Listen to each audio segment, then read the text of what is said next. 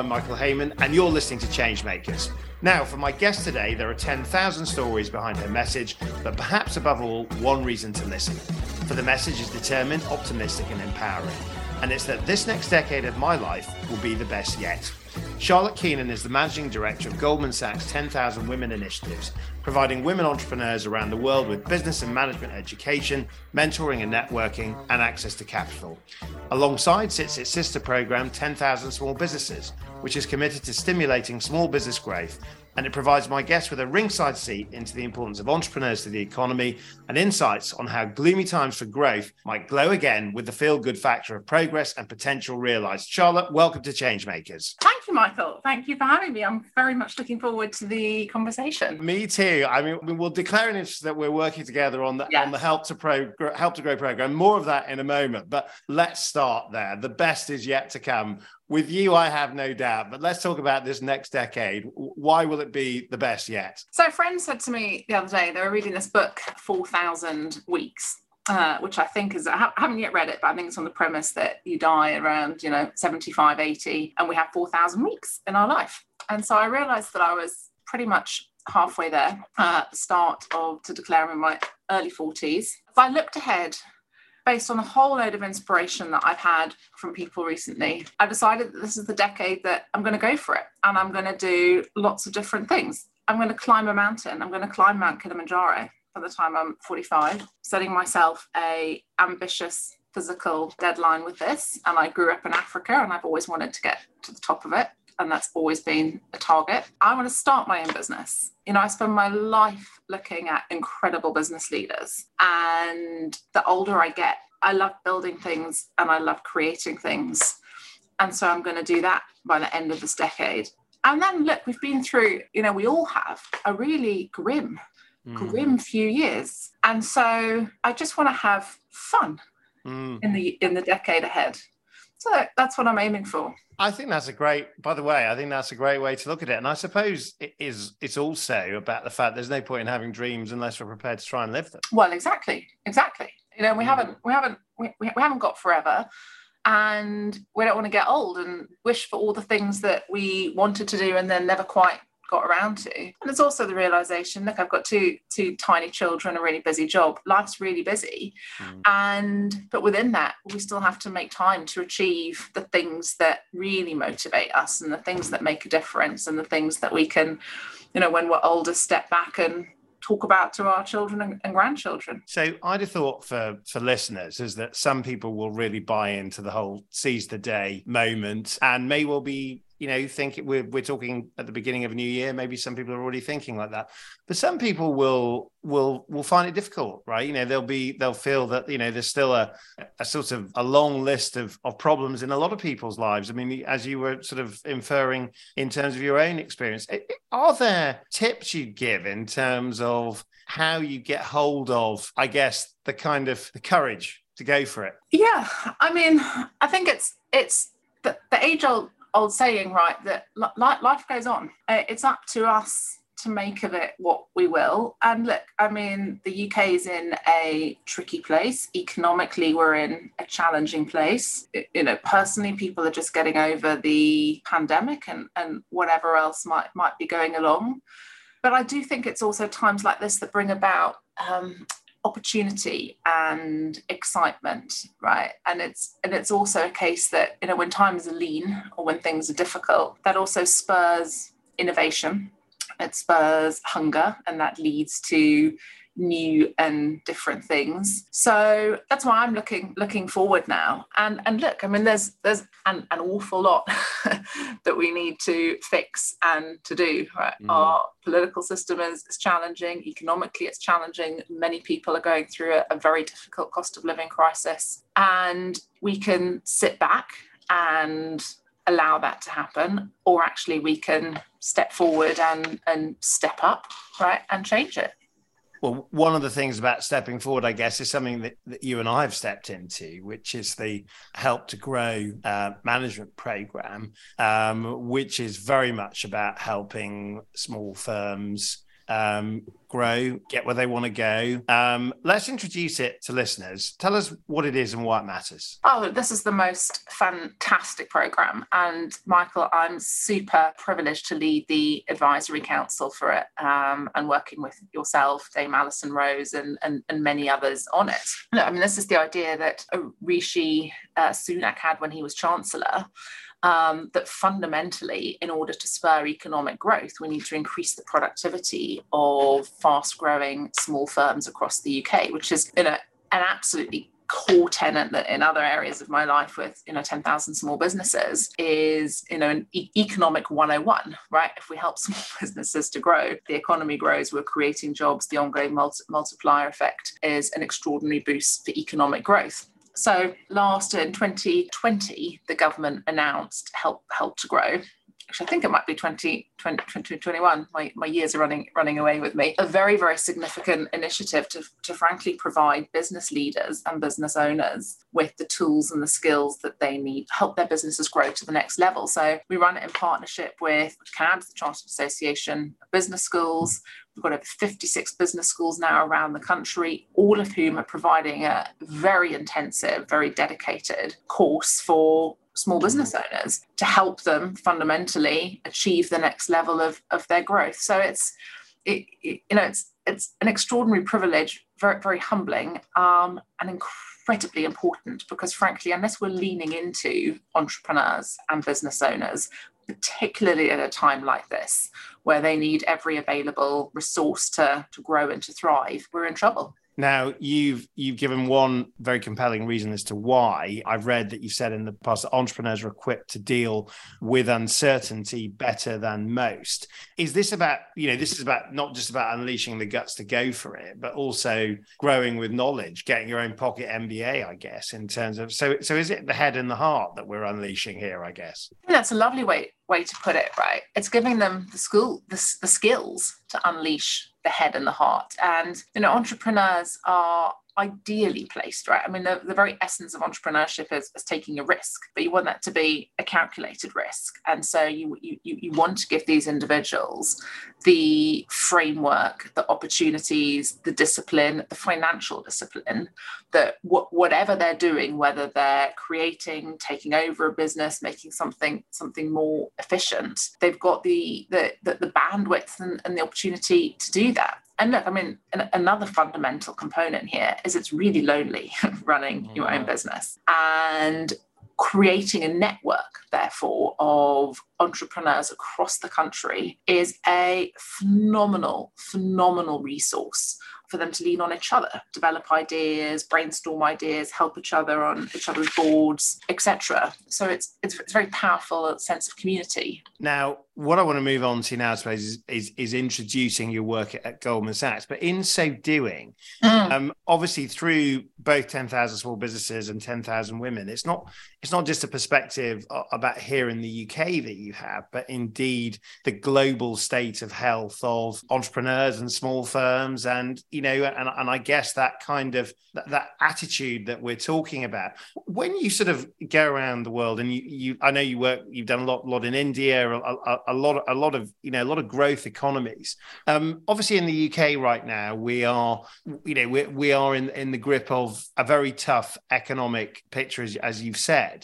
Does it feel different here, though, in your experience, in terms of the, the the mood, the kind of the vibe, compared to some of the other countries you're working in? Oh yes, it does.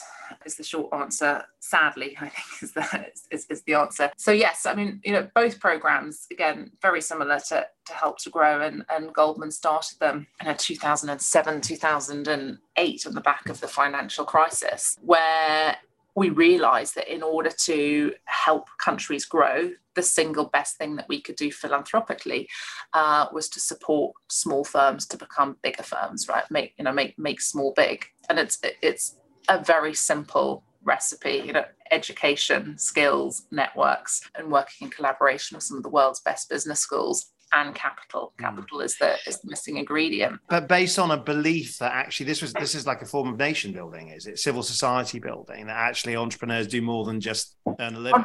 They do an awful lot more than earn a living, right? They're creating jobs, the multiplier effect of those jobs. They pay it forward, particularly with women, which I love when we when we look at the results of our 10,000 women program. You know, over 90% are paying it forward and helping mm. other women to get jobs or other women to start businesses. So it's it's it's not just the economic success of a single entity in a single company i mean the ripple impact of a healthy small small business which let's face it is the dominant employer in any society in which you know small businesses in in in, in the world. But it is very different market to market at the moment. Mm-hmm. And, and if i you mentioned india you know and i love spending time in india and it's a it's a powerful, exciting growth economy. I mean, Morgan Stanley did a fantastic research report recently talking about, you know, the next decade. You know, my decade is going to be my best yet. but it's also going to be India's best decade. and just the the opportunity and the you know the volume of small businesses right is is is really quite unparalleled. I mean there are huge challenges of course you know particularly in in the field that i'm in you know capital for those businesses. But with the rest of, of the focus on india it's it, it's hungry and there is opportunity. Mm. and i think that leads to a very very positive momentum here in some ways i think you could say the country's feeling a bit tired right? And that's and that's why you know, small businesses engines of economic growth they're still hungry they're still entrepreneurial they they have to be and actually that gives you know that kind of catalytic life and opportunity to, to the country. It's, it's interesting you see because I, I, I suppose when we talk about um, entrepreneurship and the programs in the uk it, it's it's almost never from the perspective of actually well is this an effort at social as well as economic transformation. You know, a past guest on Changemakers was um, Professor Muhammad Yunus, the Nobel laureate, yeah, who, yeah. Will, who talks, you know, really engagingly about microcredit loans for women in, in India in terms of just the, you know, the social passport that this led in terms of the transformation in lives. And, you know, it, it makes me sort of wonder the degree to which we need to have a, a, a more fundamental conversation about the fact that we're not just, you know, helping start or grow businesses, but actually this is a broader conversation about the sort of society and the sort of pathways that you know are created and what it means to live in, in a country like this. I mean, the other point that I'd bring in there is that the UK also is leading the world in terms of how we think about supporting small businesses, mm. right? So, I mean, Help to Grow is a world leading program. No other country has such a thing at the scale 10,000 small businesses and 10,000 women you know l- likewise you know from a from a private sector perspective are, are, are leading the world and I think we, as kind of the UK, can do much, much more in sharing the lessons and the evidence that we're, we're finding finding from these programs. And you know, coming coming to your point about civil society. You know, each each of these businesses is a story of an individual. It's a story of their employees. It's a story of change. It's a story of, of creation. You know, my favorite question to ask our, our business owners is, you know, what was what was the moment that you decided to step back from whatever you were doing and actually set up the business and come up with the business or create the idea or improve something that someone else was was, doing and that moment and what drives people to that moment I find en- endlessly fascinating. And you know, and the answers are always completely, completely different. And giving, you know, presence and showcasing and illustrating, you know, all of those thousands and thousands of stories. I don't think we do enough of, and I think it's incredibly mm. powerful. Mm, but, but, there is a there is a leap of faith that that, that a, a, small business leader needs to take in terms of setting something up. There is also how you maintain your sense of belief. I, I noted that um, you've spoken in the past about how in the pandemic, sixty percent of small businesses that you spoke to predicted they'd fail, whereas ninety nine percent survived. So this kind of like this kind of sense of the difference between the anxiety about what I feel filmmaker um, and then the reality of what it takes to actually show the resilience and the guts and the survival instinct to act, to actually make it. It'd be interesting of, I suppose, you know, you, you've you've sort of alluded to it because what we're talking about here is an element of character, aren't we, in terms of what it means to, to go for it as a as a person that's going to run and grow their own business. Oh, it's definitely. I mean, it's it's I think the grit to keep going, right? If you go mm. back to the pandemic example, I mean, when we surveyed our businesses at the beginning, they were absolutely terrified. You know, at the end of it, apart from the obvious sectors, most of them had actually done extremely well. You know, I mean, they were exhausted, but those businesses had done incredibly well across the UK. And so I think it, I think it is in their character right? I mean, it is an element of self belief, but also humility, right? Because you need to, you know, successful business, you need to have successful leadership teams, uh, successful partners, successful collaborations. The kind of knowing what you don't know, right, helps helps refine that opportunity and frankly just hard work mm. i mean it's we did a great i mean you were you, you, you were there michael we did a, a great conference in oxford at the end of last year about uh, the resilient business. And we interview kind of all, you know, all of the great and the good from different spheres and different sectors. We have Marcus Wareing talking about being a, a Michelin starred chef in the kitchen and, and, and his career, you know, Selene Henry, many others. And the common theme is hard work.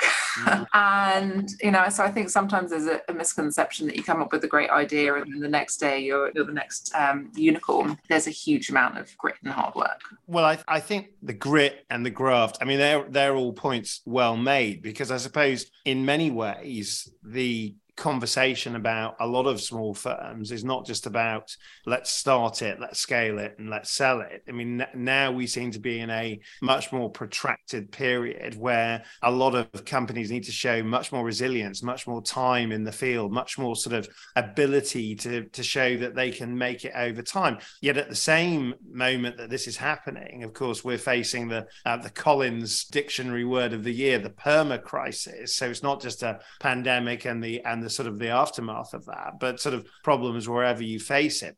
Does hard work is, is that enough to see you through, you know, the sort of the potential exhaustion of, you know, problems on so many more fronts than perhaps you've ever had it before? No, I mean, alone it's not enough right i mean you have to you, you know it's a kind of prerequisite right but being nimble adjusting learning. You know, if again, if we look back at 2022, who could have predicted inflation at the levels that we saw? Who could have predicted Russia's invasion of the Ukraine? Who could have predicted our political changes in in the UK? You know, three three prime ministers in in in one year. None of us could have predicted it. And so it's about having now we talk to our businesses about having your, your north star so you know whether that's the business plan or the purpose of the business and the values of the business but you need to adapt, adjust, be very, very, very alive to what your competition is doing, what the broader market is doing. And in our experience, it's those, it's those businesses that are nimble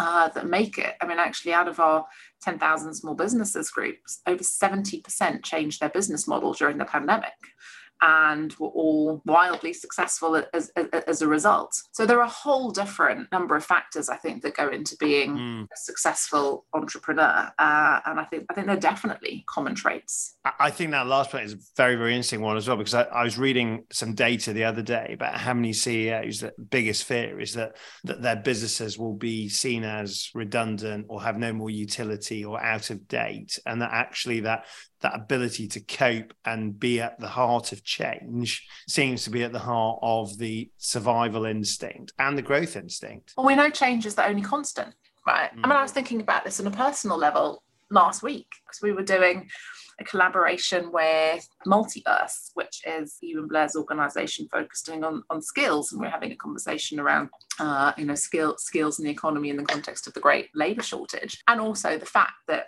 my generation, our generation, we're going to have to work longer, right? And the generations after us are going to have to work longer. And then that throws up a very interesting question of, you know, how, how do you stay in a workplace that's changing so rapidly?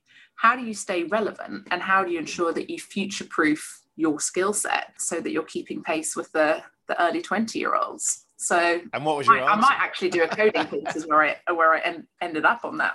I think you know from the perspective of the workplace and you know we're going through a huge generational shift mm. at the mm. moment in terms of what that means yeah i mean i mean we may touch on this in in a moment but i mean that point about differentiating that during your career i mean that, that's something you've done through 10,000 women and 10,000 small businesses and indeed much more widely than that um, where i suppose what you're interested in and what you're driven by has also turned out to be what you do for your career you know you're, you're not sort of talking for the city or for defense or foreign affairs. You're talking about something, as presumably that, that that you're interested in from a starting point. I mean, I mean, is this an area that really makes you tick, Charlotte? In terms of well, just your interest. I mean, I suppose the thing is, is that you know you, you've got a you've got an area that you are excelling in, and it looks like you have a very good feel for it. That's what it comes across to me. I mean, is is it is it the fact that you really believe in in in these businesses and their ability to affect change that that drives your own professional career?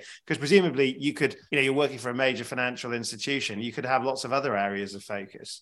You know, I, I love I love building things. I think is what motivates me, and therefore I love being a kind of you know a ringside spectator to these businesses. You know, build, building their own you know destiny and and and and, and changing and, and growing i find endlessly fascinating. You know and even kind of you know i work for a big financial institution but even you know within it you know goldman is an incredibly entrepreneurial place. So again there's always the opportunity to to build and create create whether that's building a team whether it's a new a different a different area. You know my in my pre- previous career you know all, all the roles that i had it, it really was around creating something, you know, fi- finding that white space, right, that mm. that no one else is in, and that you can make a, a meaningful difference. Right, but, but but it's also, isn't it, something about the true space? Because you know, you you've said in the past that it's very important to bring your true and entire self to the workplace, irrespective of whether you're working in a big organization or setting up your own business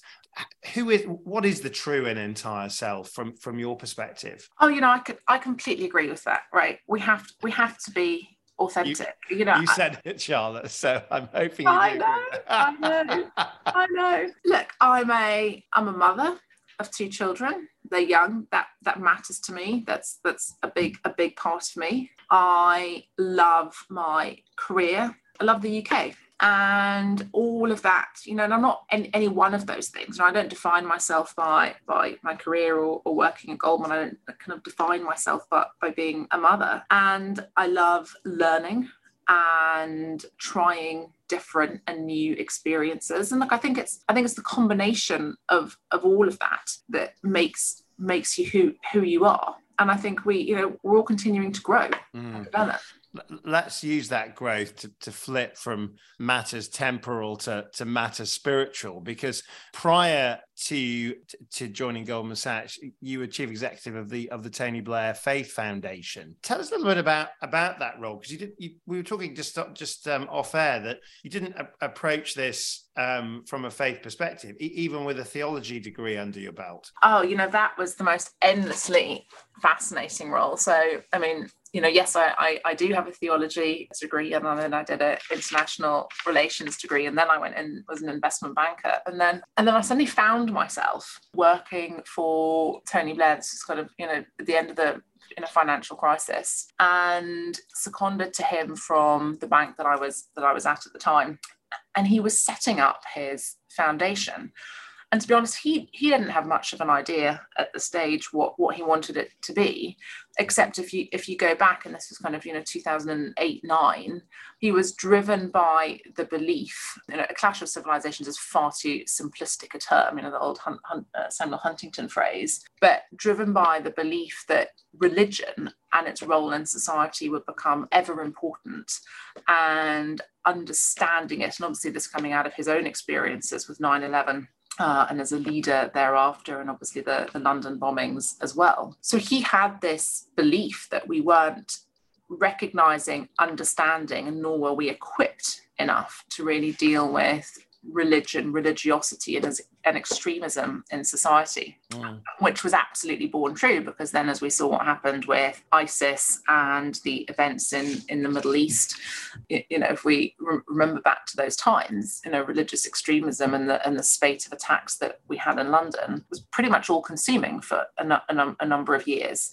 And one of the reasons that I love working with him is is as a leader and a visionary. You know, he had the ability to in some ways you know see these things before the rest of us did. But also you know going back to the point around building right? Building a defense against that religious extremism. So you know in the, in the foundation we did a huge amount of you know education education in some of the most difficult areas you know around the world. So whether that's mm-hmm. you know, northern nigeria across the middle east and pakistan to really help and engage with you know diff- different religious groups understanding the other.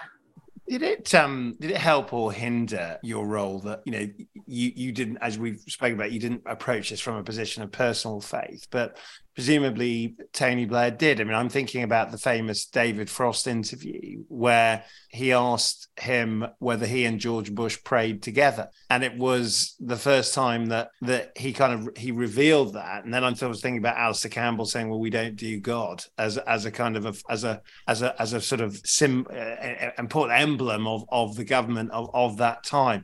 I'm just wondering what the vibe was, you know, between you know somebody who, cl- who clearly had a approach this from a perspective of personal faith and actually you coming in as chief exec of a of a foundation where you're wanting to help it make a difference. To be honest i, I think it, it, it, absolutely helped. And also i mean that was a question that, that tony was asked a lot you know again and again and again you know whether it was a faith motivation for him. And I, I you know it was much more a geopolitical motivation, right? And a kind mm-hmm. of in, in, intellectual motivation. You know, he would always again talk about, you know, faith being in some senses a private matter to, you know, help guide the person, but actually with whatever endeavor you have and you know in, in in my case i found it you know incredibly helpful to be able to bring a, a rational view to really how how to build the organization think about mm. the organization whilst obviously appreciating and, and understanding you know other people's perspectives so it was um I mean, it was really, it was a really fascinating, fascinating I, period. I bet, and and maybe I'm trying to thread this all together, Charlotte, in a way that that, that is a is a good representation or not. But I I, I, noticed in your lockdown list that that um, Shadowlands by C.S. Lewis is your is your uh, your chosen read, and of course, you know it took it tells the tale of two incredibly you know divergent lives the christian scholar and cs lewis and joy davidson uh, davidman sorry the, the um, jewish american divorcee and former communist party member but of course a lot of it is also about the crisis of faith and the crisis of loss and i wondered you know thinking about having worked for somebody who you know i suppose gained certainty from being a kind of political marmite character as in mm. those those that you know those that bought into him bought into him and those that didn't didn't. Is there more in your own view about this? Which, which questions there's more questioning i suppose. Is it, is it more about the fragility of people and actually the questioning of things like like like faith that are what makes us human? I don't know. Is, is that a fair question? Yeah you know you know i i love this um book and also also the film. And i remember watching it first when I was actually very, very young. And it was really the first time that I'd, in, in such a profound way, and I, I highly recommend it to, to anyone, encountered and really thought about those feelings of intense love and then grief and then loss and then how, how, how to deal with, with loss. And it's been my mother, who I was incredibly close to, died last year after a very, a very difficult battle with, um, with cancer. And and so I think I kind of I kept coming back to C.S. Lewis and that narrative of mm. love and loss and that kind of uncertainty and there's and there's a really there's a lovely a lovely quote in the book which is you know we we live in the shadowlands the sun is always shining somewhere else round a bend in the road or over the bow of a hill it always stuck with me and and struck me and and taught me again to live in the present and to look mm. to look for that sunshine and in the present. So yes, you know, I you know, let me let me put it another way. I, I would love, I'd love to be religious, um, and I, and I've really tried. I've really tried throughout my whole theology degree, which was a you know a wonderful degree, but but I'm I'm just not. But I think that that hope and that that framework that it gives people I, I very mm. helpful. I also think that explains your hopes for the next 10 years is that they're that, that they're going to be the best yet. I think it's no, they, are, they are michael. the, the, the, the sun and let's talk about some of that some of that sunshine because i think your best your best tips for life were great. I don't know if you got them in front of you because you had a few. Do you want me to sort of read them out or have you, have yeah, you got, yeah. sleep on it? No one else cares about what you care about in the same way you do. Believe in yourself drink water when you wake up. Anything you want to leave us with on those? You know what? A good night's sleep always puts everything in perspective, a hundred percent. And you know, we're kind of sounds depressing, right? But we're, we're kind of alone on this planet, you know. So like, believe in yourself, push yourself forward. you know recognize I've spent I've come up with too many situations where you think people are coming from the same perspective as yourself or they or they, or no they care about something as much as you do or in the same way you do and most of the time they really don't. Mm. and actually understanding that i think sets about how you approach things in a, in a, in a very different way. And and michael i mean you were you were the best right? When you you also drink water uh, uh, first thing in the morning. And actually i learned it from a very inspirational female leader here at goldman Asahi Pompey. You know the first thing she does is drink water every day. And you refer to it as like having a shower for your insides. I totally right and I, and I, and I, and I, and I really like that mainly it was only water that I drank. But let, us let's move. Well, let's move on because I mean, you know, five great tracks. In fact, you had six of them because uh, you included uh, Silence. But I'm I'm thinking about your playlist of uh, Ennio Morricone, Dusty Springfield, ABBA, Elgar, to name but a few. I mean, I mean, there's there's a lot of different vibes in there, Charlotte. Is that is that sort of reflecting the eclectic personality? Yeah, I think I think I think it is you know, I love, you know, all of those are kind of significant like moments or like experiences oh, I just really like them, right? Like I mm. just really, you know, I mean, ABBA's uh, Winner Takes It All is, is just it's just re- re- really fun. And then you go to uh, Elgar's Nimrod, and I just think it's one of the most beautiful pieces of music.